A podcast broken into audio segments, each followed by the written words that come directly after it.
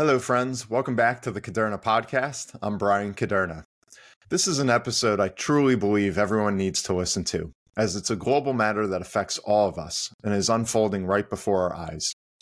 This episode is being aired on November 3rd, 2023, roughly 1 month since the Palestinian Islamist militant group Hamas conducted their surprise attack on Israel on October 7th.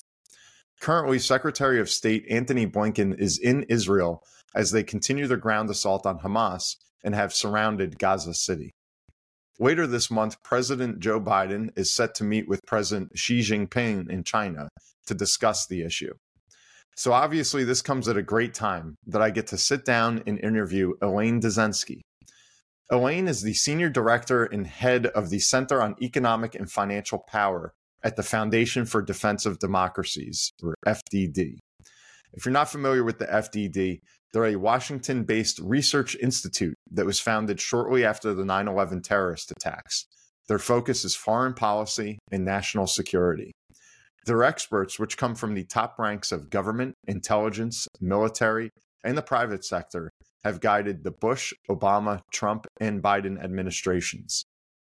Elaine brings over 2 decades of leadership in public, private, and international organizations, and is a globally recognized expert and thought leader on geopolitical risk, supply chain security, anti-corruption, and national security. She previously served as senior director at the World Economic Forum from 2010 to 2015, after which she launched her company, LumiRisk LLC, a risk advisory practice. In 2017, she served as senior fellow at the Jackson Institute for Global Affairs at Yale University and was a lecturer of business ethics.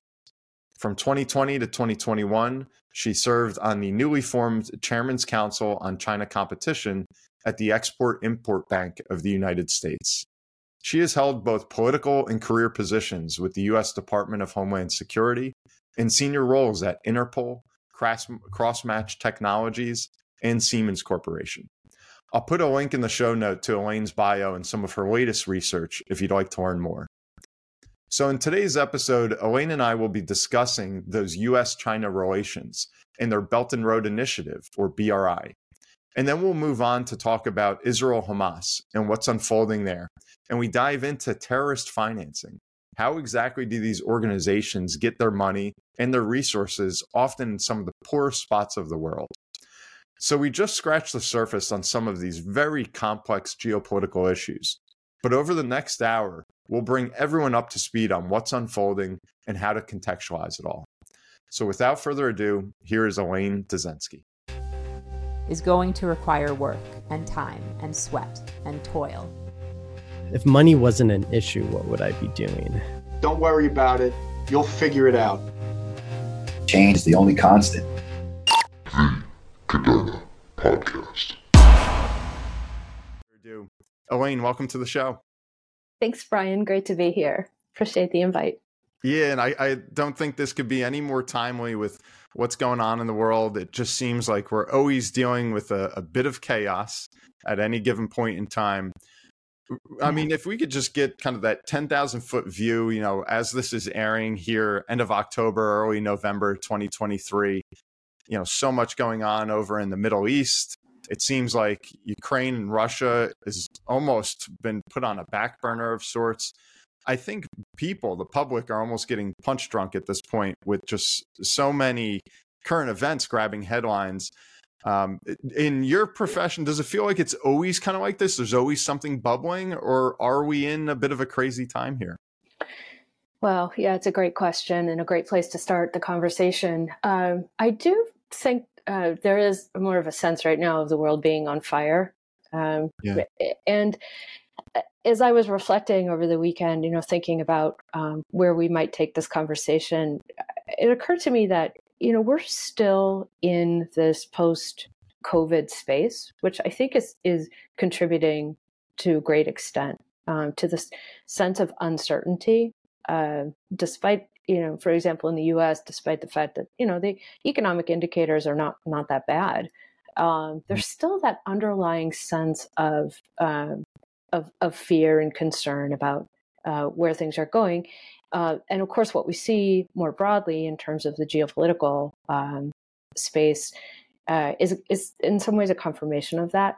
So whether it's the heightened issues and tensions with China, the very serious issues in the Middle East, Russia, Ukraine, it is happening on multiple fronts, and this does feel different in terms of the impact, right? And how to make sense of all of this, and maybe that's something we should spend a little time thinking about today, or talking about how do we make sense of all of these risks that are not only playing out independently, but are connected to each other, right? It's this interdependence of global challenges right now that is difficult to navigate, I think, in a kind of unique way. And part of that, again, is going back to, being in this post-COVID environment and, being in a state of recovery globally, right? Mm-hmm.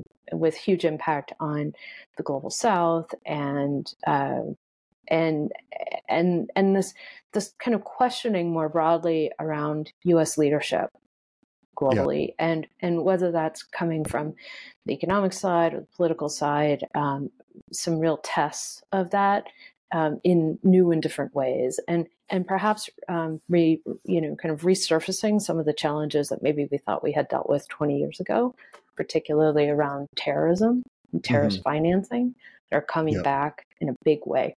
So. Yeah, and I definitely want to dive deeper into that as well. Yeah. So you mentioned COVID, which in some ways it seems like yesterday, in other ways it feels like it was a lifetime ago, like it's in the rearview yeah. mirror.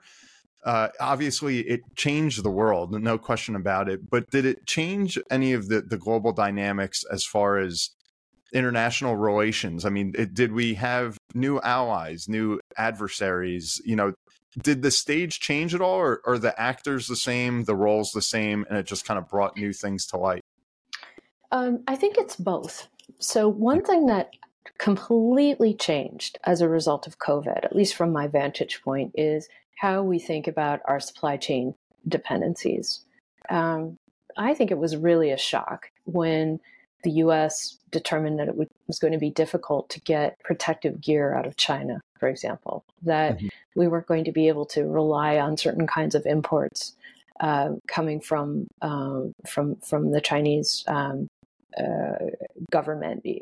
That was, I think, a serious wake-up call in terms of understanding what that relationship really held mm-hmm. for us, and this deeper conversation around dependencies on China, whether we're talking about medical equipment and supplies or critical minerals, right? It kind of runs the gamut across many different areas that we might consider to be strategic. And that really forced a rethinking of this question around dependencies.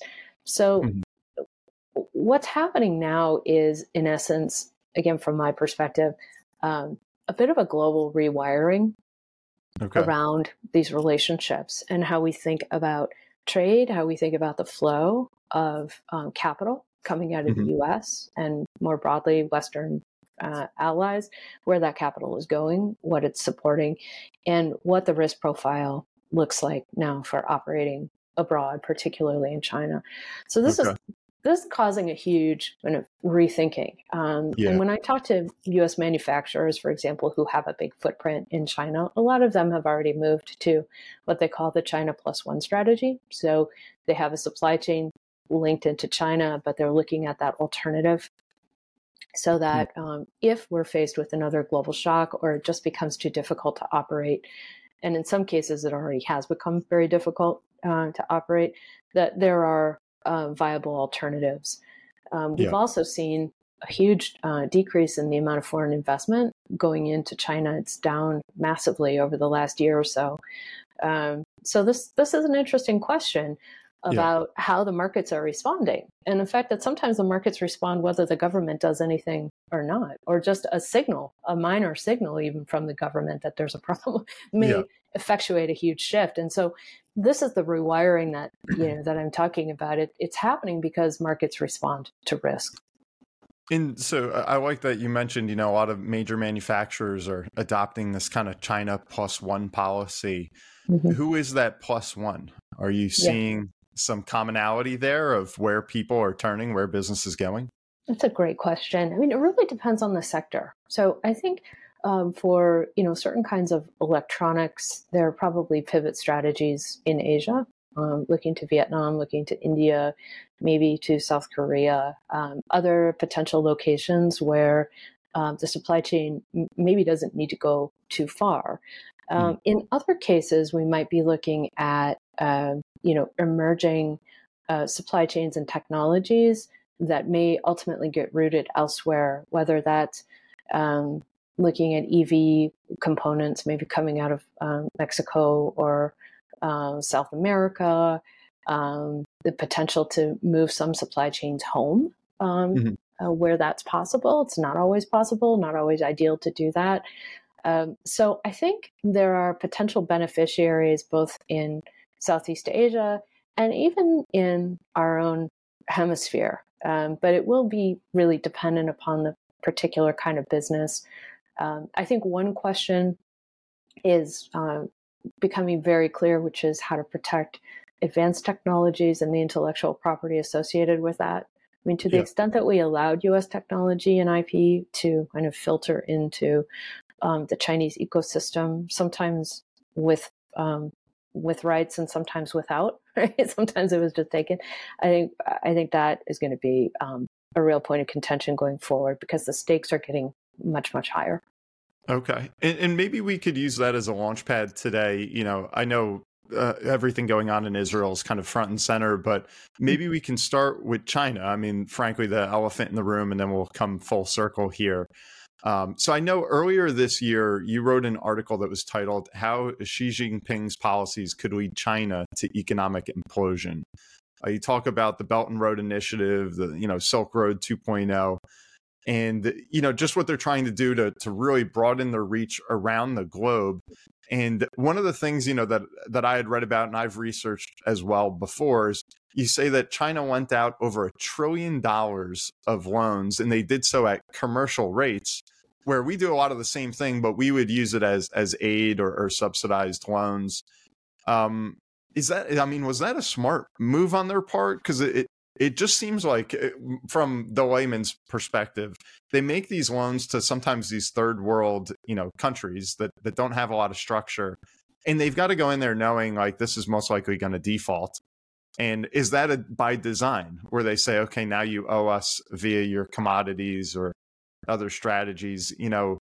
What's that look like? Is that working or is that not working? Yeah. So let's unpack this a bit. This is. Sure. The kind of key strategic question around the Belt and Road Initiative. Mm-hmm. Did Beijing design this program to be one of debt dependency and debt trap? Was that part of the strategy versus this idea that they wanted to go in with quote unquote no strings attached? So we're going to lend you money. We're going to make it available quickly. We're not going to ask you to do environmental planning. We're not going to, ensure that there's local value. We'll bring in Chinese manufacturers, Chinese labor, which is what happened for a lot of these projects, and hoping that would be a way to extend their footprint. And so in that latter case, it's more or less worked. I think what they didn't anticipate was the massive economic slowdown as a result of COVID, right? Mm-hmm. Another China challenge that has made it impossible for a lot of these countries to service that debt. And because the Chinese loans, not all of them, but a good chunk of them, are at market rates or at different rates, right? They look different than the World Bank loans and other multilateral development loans. They're also coming up as the first creditors to get paid back. So if they're agreeing to renegotiate these loans, and in some cases that China has agreed to renegotiate, they're often doing it at market rates that are still above what would be coming from other development type sources. So I don't think that the BRI was specifically set up as a debt trap.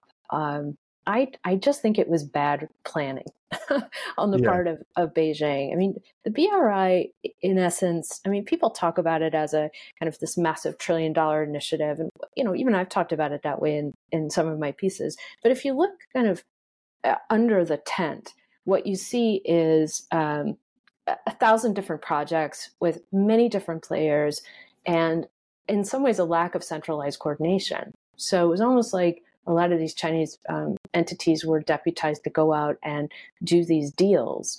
But at the end of the day, there wasn't a lot of coordination. And so that's part of the problem. Like, it's hard to define what this is or what the impact was intended to be. Now, what Beijing has said they wanted to do with this was create this global infrastructure investment strategy that would bring development to other parts of the world, kind of based on this Chinese model. But if you look at, you know, whether it's achieved that that broader goal of being clean and green and transparent, which is all how they, you know, all words that they've used to describe it, it really hasn't met that bar. There you know, there are some projects that have been successful, but a lot that really haven't. So do they, at the end, if I could jump in, I mean, do you think that they really meant that? Because I feel like when everybody hears China, the last thing they're going to think is clean and green. You know, they think they might be productive. They're a powerhouse of exports, et cetera. But I don't think anyone said, oh, they play by all the same rules that we do. I didn't even realize that that was in their language, that they were even trying to kind of market that. I assume that's just lip service. I mean, are they trying to do anything to kind of get on board with the green movement? I think it's been a useful narrative. You know, they've made some more recent commitments to funding green projects. They've made very recent commitments. They just had a summit in October, actually, where they talked about putting in some mechanisms for project integrity, project compliance. But these are coming late. I mean, they're 10 years into it, and so no, I don't think it's been more than lip service. But it's been a convenient rhetoric, right, to be able to kind of create this narrative that there's, you know, that there's sort of this broader benefit to society. There's a broader, you know, strategic objective that is in alignment with, you know, transparent, fully functioning infrastructure. But the reality is something that looks very, very different. Okay. Yeah. And what you mentioned, like that it sounds like they kind of just throw it all at the wall and see what sticks approach that's been happening without a lot of centralization going on. What are maybe some of the biggest areas that they are investing in? Regions or countries where most of that money has flowed? Yeah, so there's certainly a lot of it in Southeast Asia and into Pakistan, for example. They've identified certain strategic corridors that have been of particular interest. And they tend to coincide with where China is looking for access to maritime routes or looking for overland accessibility to more trade. For example, so routes into Europe. There are some corridors and projects in Africa that are strategic in terms of mining, you know, extraction of critical minerals or infrastructure to support new rail lines and the like. So, so there's definitely a more strategic play around some of it. But then when you look at the corridors and how the projects are structured and moving along, I'm not sure that they're, you know, kind of delivering the full strategic value. You know, we have a lot of projects, for example, in Africa. There's the Kenya, Nairobi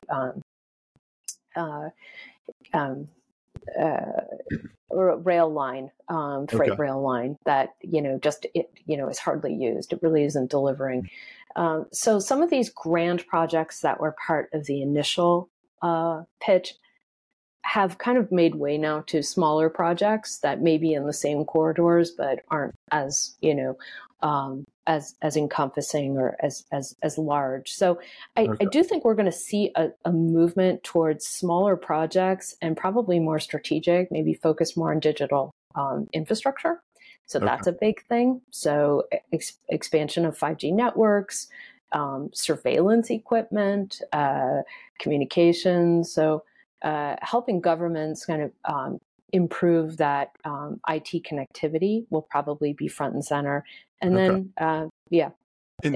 So some of those areas that you mentioned that China's making a push for development, and those governments or whoever's in power there, are they negotiating with China? Are they entertaining other offers?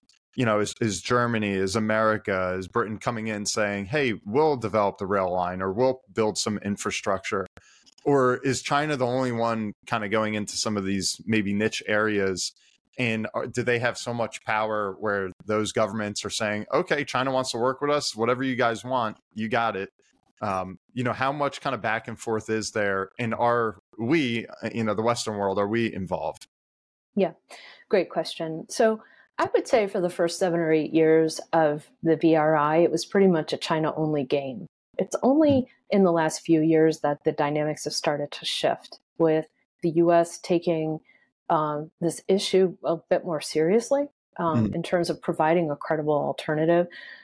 I mean, I should say that the U.S. is still investing more and providing more development aid and engagement than any other country in the world.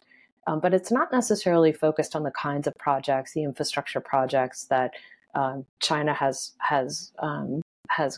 zeroed in on as part of the Belt and Road Initiative. But more recently, the U.S. has taken a turn in terms of its approach. It started under the Trump administration, and it's continued under the Biden administration.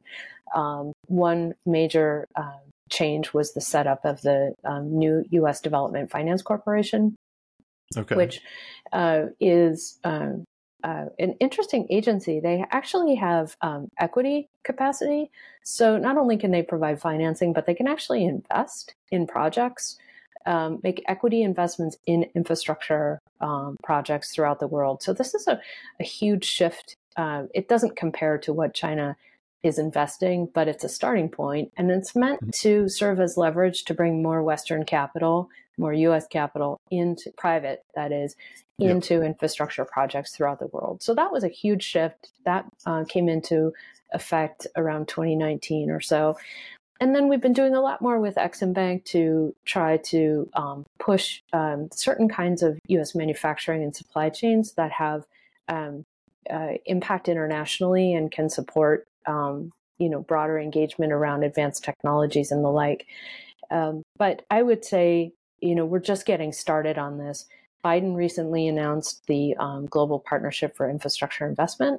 That is meant to be a multilateral engagement strategy with Europe and other allies to put more funds into strategic corridors, one of which is in the Middle East.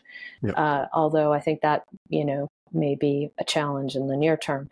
So we're starting to do that. I think a lot of countries would say, sure, if there was a credible alternative to Chinese funds, we would consider it. It's always better to have more options. But I think the ground game for the U.S. In this space, it has been pretty weak. Okay. Now it's good to know. In that the same article I had mentioned a moment ago, I just want to steal a quote from you real quick. You said that Russia, which every day inches closer to becoming a failed state, is currently China's largest ally. And certainly Iran, Syria, Venezuela, North Korea, and Cuba would love to continue to align with China. But all of those countries combined have a GDP less than that of the Netherlands. So it seems like China's got these grandiose initiatives. They're the other superpower opposite the U.S. Do they have? It seems like they don't really have the connections with allies that America has, and then most of the business done, for China is with us, with the U.S. Right.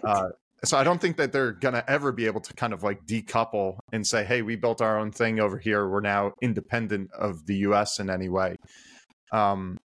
Is that a problem for China? Would you say, like, if we had to just compare the two countries, is that where we maybe have a leg up on them, is more developed allies, or what's maybe your take on that? Yeah. So I'm really glad you asked that question, because I do think it's worth it to take a step back to look at this question of alliances and exactly what we're facing right now. No doubt the U.S. has strong alliance and connectivity to Europe, certainly within North America, and with strategic partners in Asia as well, Southeast Asia in particular, where they're quite concerned about the growing influence and potential threat of China. Yeah. So China's alliances look a bit different. For sure, we can count Russia in that category, although, you know, as I've written, if we look at what's happening in Russia, the trajectory is not good, certainly not over the long term, but even in the midterm. So where does that leave China? I mean, India is not a strong ally of China. And what China has built through the Belt and Road Initiative, for example, is mostly engagement with the Global South. So that's really where they've put a lot of their focus. And that's why you see them heavily engaging through BRICS, the BRICS alliance. It's why, they had a big summit in Beijing last month celebrating 10 years of the BRI, because it brought, more than 110 countries to Beijing. So they're really focusing on that space and trying to develop it. And there are a lot of strategic reasons why they want to do that. They were also hoping that they were going to peel Europe away from the U.S., right? And I would say pre-COVID, they were probably making a lot more progress than we would have liked. I think that dynamic has generally shifted in Europe. They're seeing the threat with China in a slightly different way. So, and of course, NATO's response to Russia was another kind of pushback against China, saying, well, if we can split the U.S. and Europe, that's very strategic for our expansion. So I think China is facing some headwinds in terms of its ability to win friends and influence people, if I may say, because there is, I think, growing concern about how they're operating and where they're operating. Okay.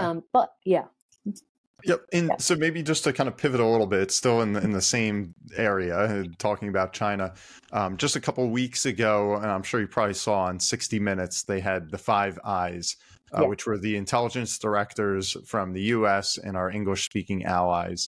And so the FBI director, Chris Wray, said, and I'm quoting here, "The People's Republic of China represents the defining threat of this generation." And then he went on to mention that there's roughly 2,000 active investigations relating to Chinese spying and theft of information here in America. So, I mean, is that would all kind of countries say, we're all doing the same thing? And are we doing the same thing China's doing to us? Are we doing it to them and we don't hear about it? Like, is it a level playing field, or is this something that's like a grave concern that we're losing? Yeah, great. Another great question. I think there's a tremendous amount of Chinese influence in this country that we're just starting to understand. And certainly Chris Wray was somebody who would have a deep and profound view on that and the implications of it. But, whether we're talking about the influence through academic institutions, where we have a lot of Chinese engagement and have for years, right, at the research level, but also students who've been coming for a long time, and some of the loopholes that have been made clear, and the fact that we've got a real challenge there with these academic relationships, that soft power, if you will, that has been a funnel, right, to move a lot of innovation and ideas back to the Chinese mainland. I'm not sure we have the equivalent situation in China, where, because the U.S. footprint there looks a lot different, right? How so? I think, so we don't have, the number of students going over to China. We're not as interested in their technology base. I mean, with some exceptions, maybe in the AI space, we continue to lead on most technology and research. That may change over time, but, we still have a lot that is of interest to the Chinese establishment and to their economic growth and trajectory. So that playing field does not look kind of equivalent. If we're talking about, you know, more around the national intelligence space and our ability to, you know, to have effective means of gaining intelligence in China versus their ability to gain it here, I don't feel like I'm the best judge of that. I think, you know, there's a big game there, which involves, you know, everybody. And we're pretty good on surveillance, and so are they. But that's not unlike what we faced, you know, throughout the Cold War. I think it just kind of raised everybody's eyes, no pun intended, when we had a gigantic balloon literally go all the way across the country. And I was like, how are we, I think a lot of people are like, why is this so okay? That we literally let it go from one side to the other without really being worried. And then said, okay, now we'll take it down. But that was not okay. And I think that's what most people would conclude, which is strange to me. But nevertheless, kind of from like an economic standpoint, I know that's a little more in your wheelhouse. So my understanding, after, you know, President Mao Zedong passed away in 1976, they started their open door policy, and Chinese growth just exploded and did so for decades. And now they have what a lot of people call this state-run capitalism, where in some respects they're kind of like us, having some capitalist elements, but they have so much control, you know, as you know, a communist party does. Do you think that gives them an advantage of sort? Because I know lots of times people will say about America, you know, we're the land of the free, the capitalists, we're just this super machine that can't be stopped.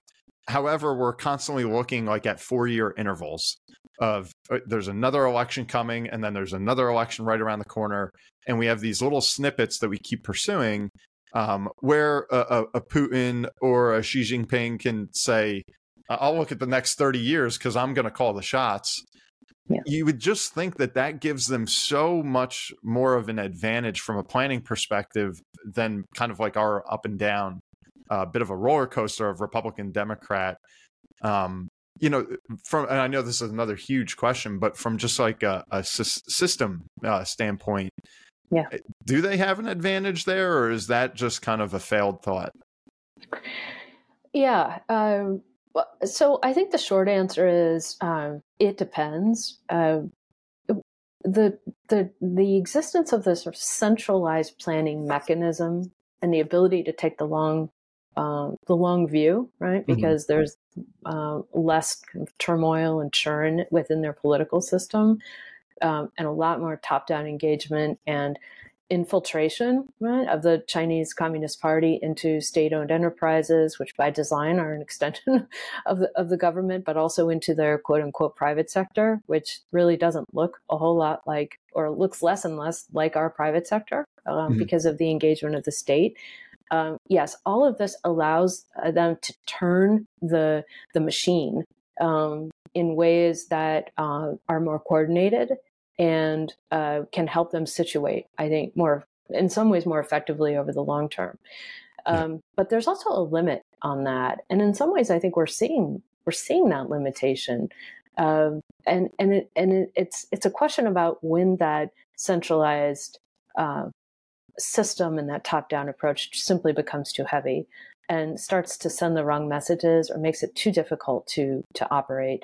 That's what we're seeing, I think, in the early stages right now with U.S. businesses operating in China and other, let's say, Western interests that are finding it more and more difficult to operate because they can't conduct due diligence anymore, or not without the potential to be pulled in, right, or pushed out of the country.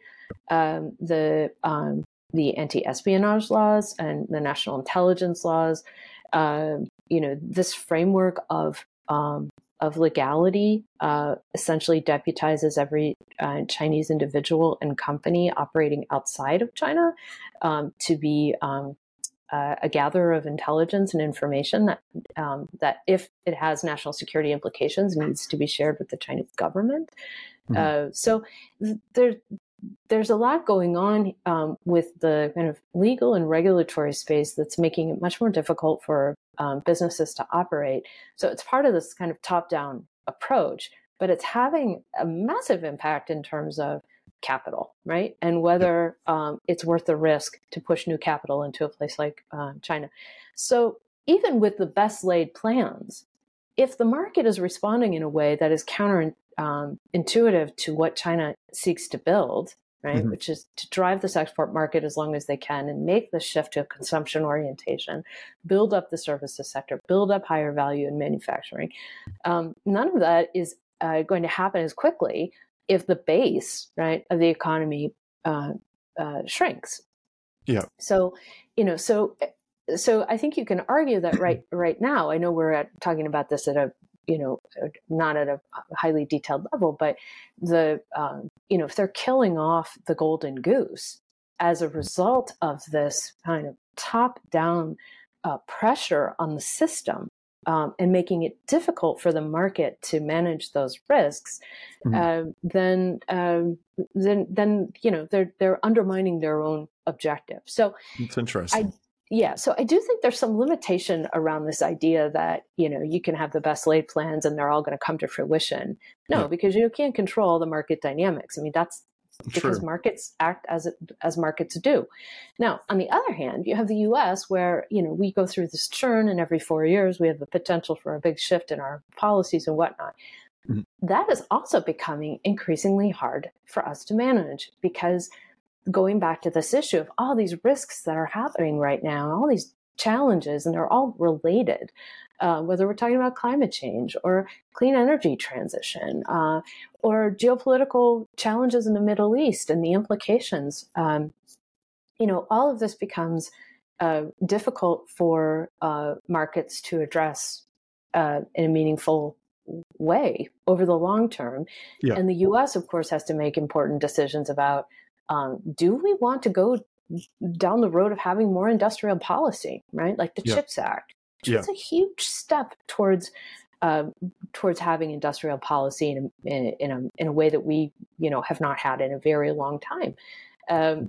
Do we need more of the, you know, kind of Manhattan Project type initiatives that give us that longer term view to get to technologies that are really going to be game changing? These are the kinds of questions that I think we're facing, along with, you know, do we want to put more restrictions on capital flow leaving the U.S. so that it's not inadvertently funding our you know, our strategic competitors or our enemies, right, in the development of their military capability? Like, do we need a longer term view around that? We probably do. So coming to terms with that in a system where we have so much churn is also incredibly challenging. Yeah, it's so interesting, some different ways to look at it, because here in the States, you know, you hear about things that are, you know, quote unquote, business unfriendly, or, you know, your regulations and environmental concerns and all these different kind of rules you have to play by. But from what I'm hearing from you, it's like in China, they also have those same hurdles. They're just different in that it's the data collection and the cooperation with the government and so forth. That can make it a little tricky. So definitely very interesting. The last point I wanted to ask you about was on that kind of long-term, short-term vision. So I think most people would see right now in America, it just seems so polarizing that, you know, we had Trump and you had half the country saying, I'll do anything that's not Trump. And then you had Biden saying, I'm going to undo everything that Trump did and start anew. And now you certainly have, you know, the Republicans coming in for the next election saying, okay, we're going to do the exact opposite of Biden. It just seems like we're going, like the pendulum's swinging all the way from one side to the other. Yeah. Do you think that's really happening? Or is there a lot of middle ground that just does not get addressed? Like, has Biden carried over Trump policies with a smile on his face that we haven't seen? Exactly. I think that's a very astute question, because some of this is rhetoric, right? And some of it is reality in terms of the shifts on policy. So in the economic space, when we're talking about measures for economic security, economic resilience, and even national security, the playbook is somewhat finite. And that's where we see, I think, a little bit less play, even if the rhetoric looks a little bit different. You know, for example, are we likely to have a Republican administration coming in 2024 that would entirely remove us from Ukraine and from supporting Israel? That's unlikely, in my view. Could we see some tweaks in that policy? Yeah, we might. So that stands in contrast to some of the other issues. I guess, you know, more on the kind of societal front, where we're talking about, you know, how an agenda is perceived around LGBTQ or abortion, or, you know, some of the other domestic issues where there's such a difference in terms of the approach. So I really think it matters in terms of what issues we're talking about and whether there's rhetoric around that, or whether it's real in terms of those positions being so diametrically opposed across our two party system. But, you know, you made a great example, you know, Biden coming in and really not changing some of the core things that Trump did, including some of the tariffs on China and including the immigration policies at the border. I mean, they're starting to change, but they didn't for a long time. Yeah. And there was a really good reason why they didn't, because some of them actually worked. I think that was one of the staples of Trump's administration is, like, right out the gates, he, without saying so, almost kind of declared this trade war on China. So most of the, like, those tariffs and those things that hit the markets kind of hard initially. And then we got adjusted to it. So most of those are still in effect. Like, those haven't been gutted. A good number of them are, you know, and then of course Biden has taken it a step further with, you know, an executive order limiting outbound investment to China around certain technologies. You know, we passed the CHIPS Act, which has had huge implications for China. So he's actually built around. There was some common ground. Yeah, absolutely. I don't know why you don't hear more about that. But with the border, and again, there's rhetoric to get involved there, but it seems so much like Trump said, we're just putting up a wall. And then Biden said, we're tearing the wall down. And I don't know, you know, how that kind of unfolded. I mean, it seems in some respects that is the case. Yeah. But. Yeah. So, I mean, it's interesting that I mean, I think there's still some money being spent on the wall, if I understand correctly. I think Biden is really struggling. The immigration numbers are way, way up, particularly the illegal numbers. And that, having worked on the border issues now for more than 2 decades, it's absolutely befuddling to me that we can't come to an agreement. I think there is a tremendous amount of middle ground on securing the border, but the rhetoric around that is not politically convenient, right? It's just become so difficult to move out of the narrative and move into the kinds of solutions that we need. I think most people would agree that we need to have a secure border. Sure. And there are lots of ways that we can do that, but we need to have a secure border, and we need it now. Yeah. Having said that, we also need a sane policy on immigration, because one of the reasons why we're continuing to have good economic vibrancy in this country is because we've had pretty solid immigration, and it's helped offset our low birth rates. Yeah. Unlike China, where they have a huge demographic issue, not unlike Japan in some ways. They're going to face a huge headwind around that. So immigration is absolutely essential to the economic model in this country. And we're really not having an honest conversation about that. And that's a shame because we need to. We really need to. Yeah. And that was one of the things in my book I talked a lot about, was kind of these population dynamics and how, you know, aging, and you're getting to see the precursor in Japan and how that's going to affect us in China on a much bigger scale, just by virtue of how large they are. That immigration has always seemed to be a bit of our, you know, our secret weapon, going back from, like you mentioned earlier, the Manhattan Project, and, you know, so many of those people, they were not born here in America, and then they came here and developed all this technology for our benefit. Right. Absolutely. So, yeah. And I'm going to say something, and it may sound a little controversial, but I'm going to say it anyway, because I think we need to not only completely revisit the question of immigration and what it means to the economic security and resilience of this country, but we need to look at what's happening in China right now with their huge youth unemployment numbers. We're talking over 20% of Chinese youth are, for the most part, educated and unemployed. That's a recipe for disaster for China if they can't figure out a way to employ these folks. But a lot of them are trained in STEM, science, technology, engineering, and math. We desperately need these types of skills. And if we are smart, we'd be thinking about ways to attract the best and brightest talent from all over the world to come to this country and help us build the systems that we need for the future. Yeah. And I'm not saying we take away U.S. jobs in the process. We have plenty. So yeah. We need to really think more strategically about that. I mean, there couldn't be a worse time to have a conversation about bringing more Chinese young graduates and students to this country. But we need to look back at this as a missed opportunity if we don't think more strategically about how to capture talent. Yeah. Yeah, that's such a strange dynamic that it seems like they have what we need, being, trained young talent, and we have the jobs, and then vice versa. They've got the trained young talent, but they obviously don't have the jobs for them. Yep. It seems like a perfect marriage aside from all the other things that we've discussed so far. Yep. So, well, we'll see what the future holds there. But yeah. I know you're busy, and I really want to get some of your insights on, the latest news, of course, what's going on in Israel. So just by way of quick introduction. So I had recently read, according to the UN, the unemployment rate in Gaza is 47%, and over 80% of Gaza lives in poverty.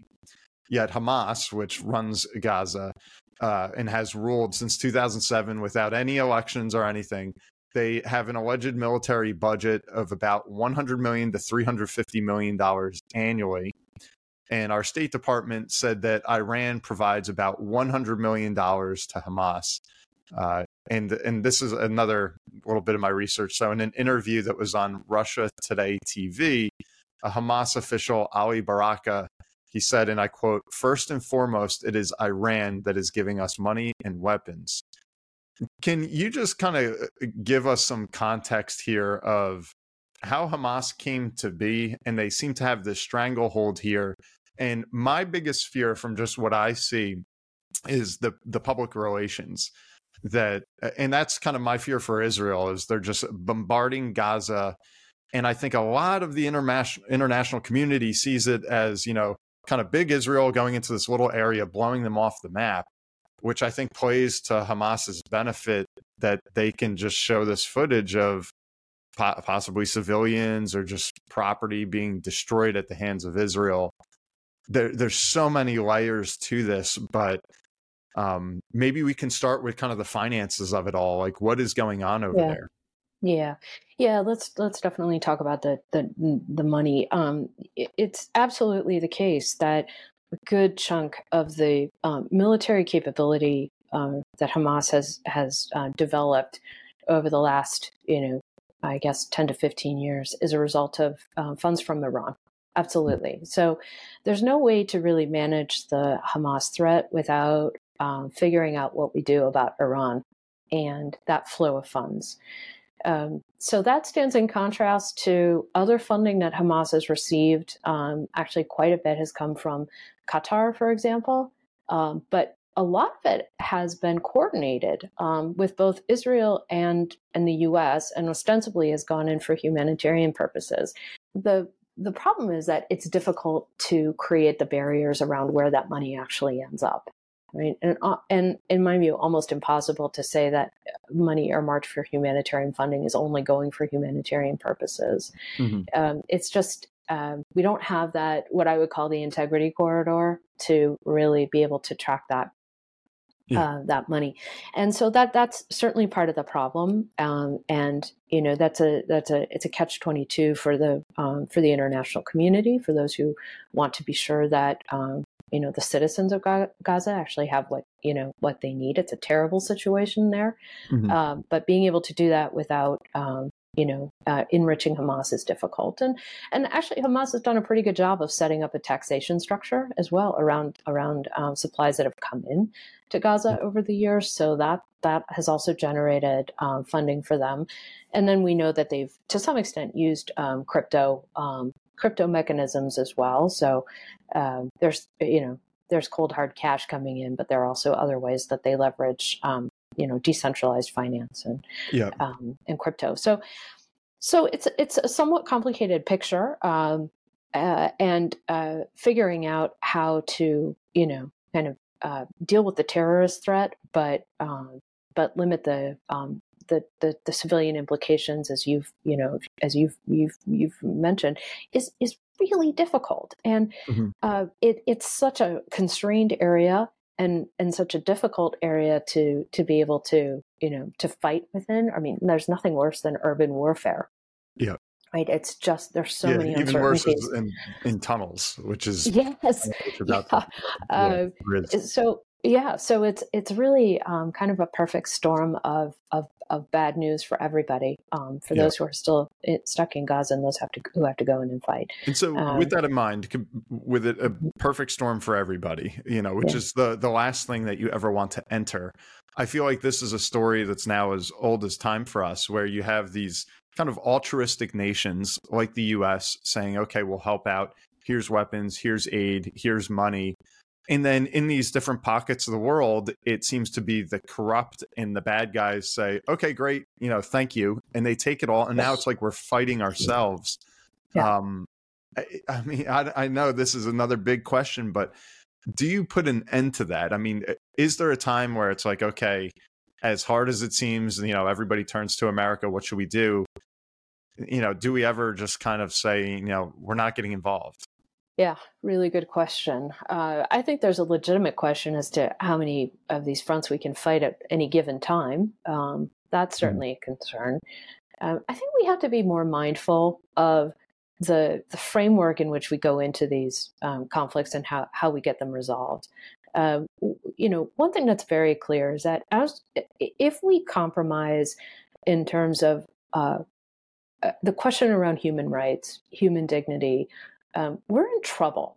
I really feel that way. That we really need to have a little more consistency in terms of that values framework of human rights and how we protect that, and that's challenging, right? Mm-hmm. Because what's happening right now in Gaza and a lot of innocent folks who are caught in the crosshairs, it's proving to be very difficult to maintain any semblance of humanitarian engagement right now. And that's horrible. And I think, Biden's trying to do that by, trying to slow down to some extent the conflict. But on the other hand, that feels like it's at odds right now with the idea that Israel should defend itself and should take the steps necessary. And so these kinds of conflicts, across policies are going to become more and more challenging for us. And the rest of the world is watching. They're watching. And they want to know, does the U.S. think that a life in Gaza is as important as a life elsewhere?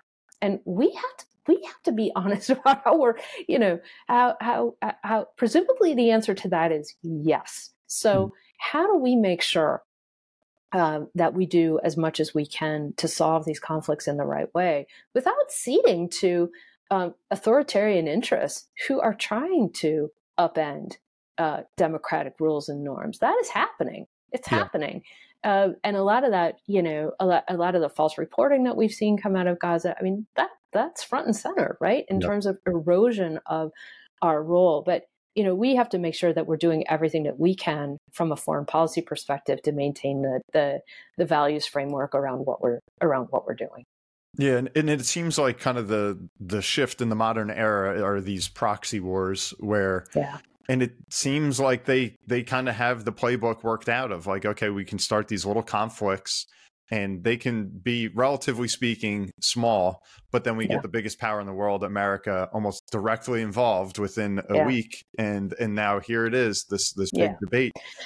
So, I think Iran, they got it down pat of how to kind of fund these different little pockets and set up these little proxy wars.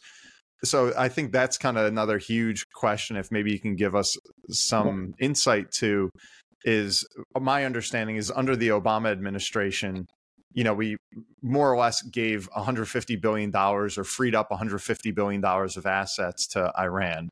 And there was, the report that they gave, $1.7 billion in actual cash because we didn't have the banking connections. So it was actually done via cash, which seemed very odd. All that happens, I think everybody just takes a step back and says, like, that sounds insane. Like, we knew how bad the Iranian government was for, a lot of our allies and ourselves. Yeah. Why then, why did we do that? What was the rationale? Yeah, well, I think that was that certainly in retrospect proved to be a very bad move. But even before that, I would have argued that we shouldn't be we shouldn't be working with terrorist states in that way. I think the idea was, well, we there's a way that we can support some humanitarian interests or free up some funding here and there, and that might give us a little bit of negotiation room. But I think at the end of the day, this question around Iran and their financing is absolutely critical. We're going to have to do a better job of understanding where the money is going, how it's being derived, blasting open the financial opacity around how these regimes and terrorist organizations are continuing to get funded, and just stop the funding. We have to do that. Without the funding, Hamas becomes not irrelevant, but much less dangerous. Yep. Disrupting Hamas is about disrupting the flow of funds from Iran.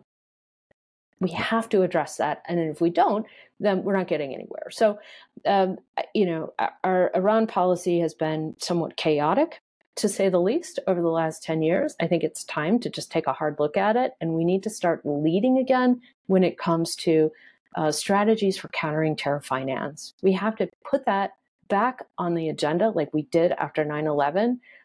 There are new ways and new mechanisms that money is flowing through the financial system.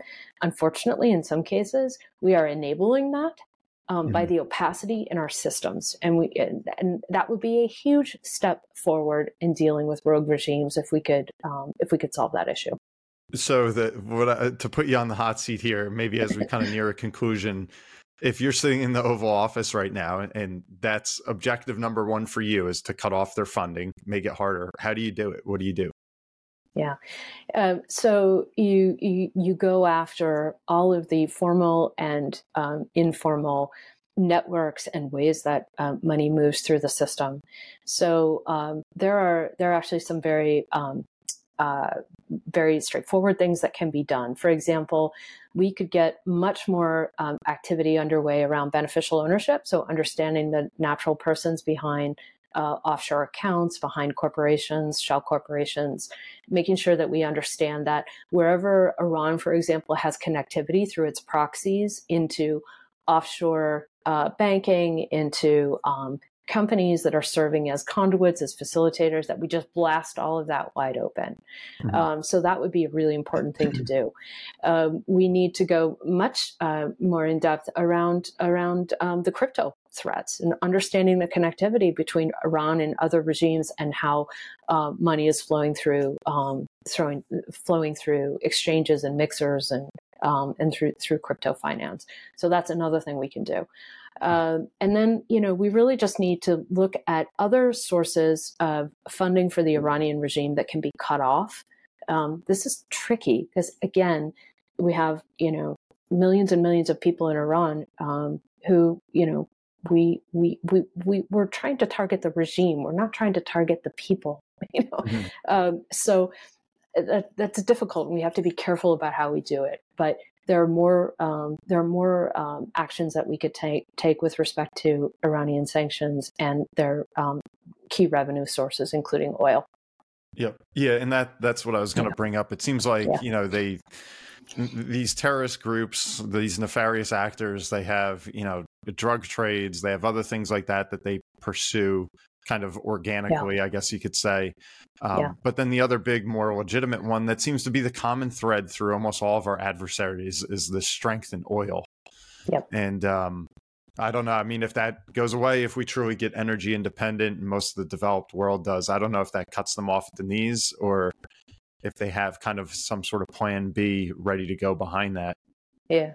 I mean, I think it's certainly a long-term play. And, being able to have a transformation in terms of, our energy policy and how we engage with certain parts of the world because we no longer have that dependency mm-hmm. on oil is huge. That is a massive shift. Yeah. Now, it's not happening anytime soon, but do we need to be working towards that? Without question, this shift should be coming as quickly as possible. recognizing that, you know, that we're not talking about a world where we don't have a carbon, you know, there's not some level of a carbon footprint. There's going to be a reliance on petroleum, you know, for a very long time to come. But we can significantly reduce it in a way that would have, you know, huge implications for foreign policy. It's just not a solution right now. But we do have levers, right, where we can crack down even more. But going back to this question around alliances and axes, you know, as long as, you know, Russians and the Chinese and others are willing to purchase oil from rogue regimes, we're going to have a challenge. Yeah. So we're going to have to be more vigilant about it. There's a lot of evasion going on. Yeah. There's so much to unpack in this. I feel like this could be a 3-hour conversation. Excuse me. But I know we're getting short on time here. Is there anything that maybe you'd like to leave our listeners with of just kind of this outlook here? I mean, are we at a point in time where it's like you shouldn't be able to sleep at night? You know, are we worried about the future, or can we look at the glass is half full? And there's more peace than evil, and get excited about the future. You know, maybe just kind of like some closing comments on what you're hoping to see or what you would recommend. So I think there's a level of vigilance now required of citizens in this country that perhaps we haven't felt in a long time. And it is important that we kind of step up to that challenge. And I don't mean it in the sense that, you know, one needs to understand all the global dynamics in great detail, but that it's important to make sure that our country is running in the best possible way. And that's where I think the citizen engagement could really step up. And by that, I mean taking part in a political process, thinking through what needs to happen locally, as well as at the state level and nationally. The stronger our democratic processes and framework and economy, our foreign policy will be. The two are connected. And that's what's really come home for me over the last few years, that we can't really think about foreign policy in a vacuum. Not that we ever could, but it's even more challenging now, right? And more dangerous if we don't understand that the health of our democracy and our systems is the single most important thing for us in terms of our foreign policy, because it's how we're perceived. It's the model that we're projecting to the world. It's our ability to have economic power projection where we want it, when we want it. It's the strength of the U.S. dollar. It's all based on a set of democratic rules and norms and engagement and market activity that we've been pretty successful in terms of exporting globally. But we're getting to a point where we're going to need to rethink some of that in terms of how much benefit it's providing to the rest of the world. So that's one thing. Yeah. But number two, it requires us to double down to make sure that that our country is in as strong a position as we can be. And that's why what's happening on Capitol Hill is so problematic right now, because it's sending a different message to the world. So I think as Americans, we need to rally a bit more, find the common ground, and figure out a path forward where we can work on our own economic resilience, but also ensure that you know, our global leadership is leading to economic resilience and stability elsewhere. Yeah, I think I'm in agreement. I think you hit the nail on the head there. And I feel like we do ourselves an injustice as a country where we don't always showcase our best to the world when we can come up with incredible technology or innovation or a great conversation that maybe gets some time a day. And then, you know, you have a meme of the president tripped on a curb and they want to broadcast it 1 billion times over. And it's like, you know, it's nonsense. It's almost like if you had your Facebook profile, would you show your worst moment or your silliest act? But as a country, it seems to be like that's like what we want to do to ourselves.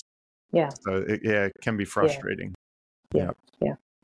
But thank you so much for the time, Elaine. I know we covered a lot of ground here. Hopefully everybody had some takeaways here, and we'll certainly dig a little bit deeper and get more informed on these issues because, you know, what a time it is to be alive. Yeah, absolutely. Brian, thanks so much for the opportunity to join you. I really enjoyed it. My pleasure. And everyone, thank you for tuning in to another episode of the Kaderna Podcast. I'm Brian Kaderna. Today, we had the pleasure of speaking with Elaine Dezenski. We'll put in the show notes where you can follow some of her research. And please keep on tuning in and leave us a review wherever it is you're listening or watching. Until next time, be well.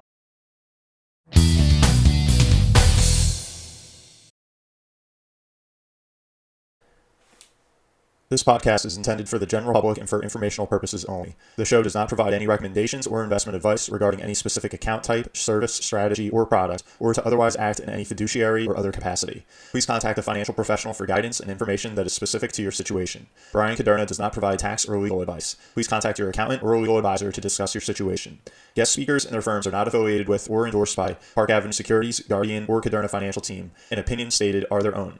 All investments contain risk and may lose value. Past performance is not a guarantee of future results. References to specific securities, asset classes, and financial markets are for illustrative purposes only and do not constitute a solicitation, offer, or recommendation to purchase or sell a security.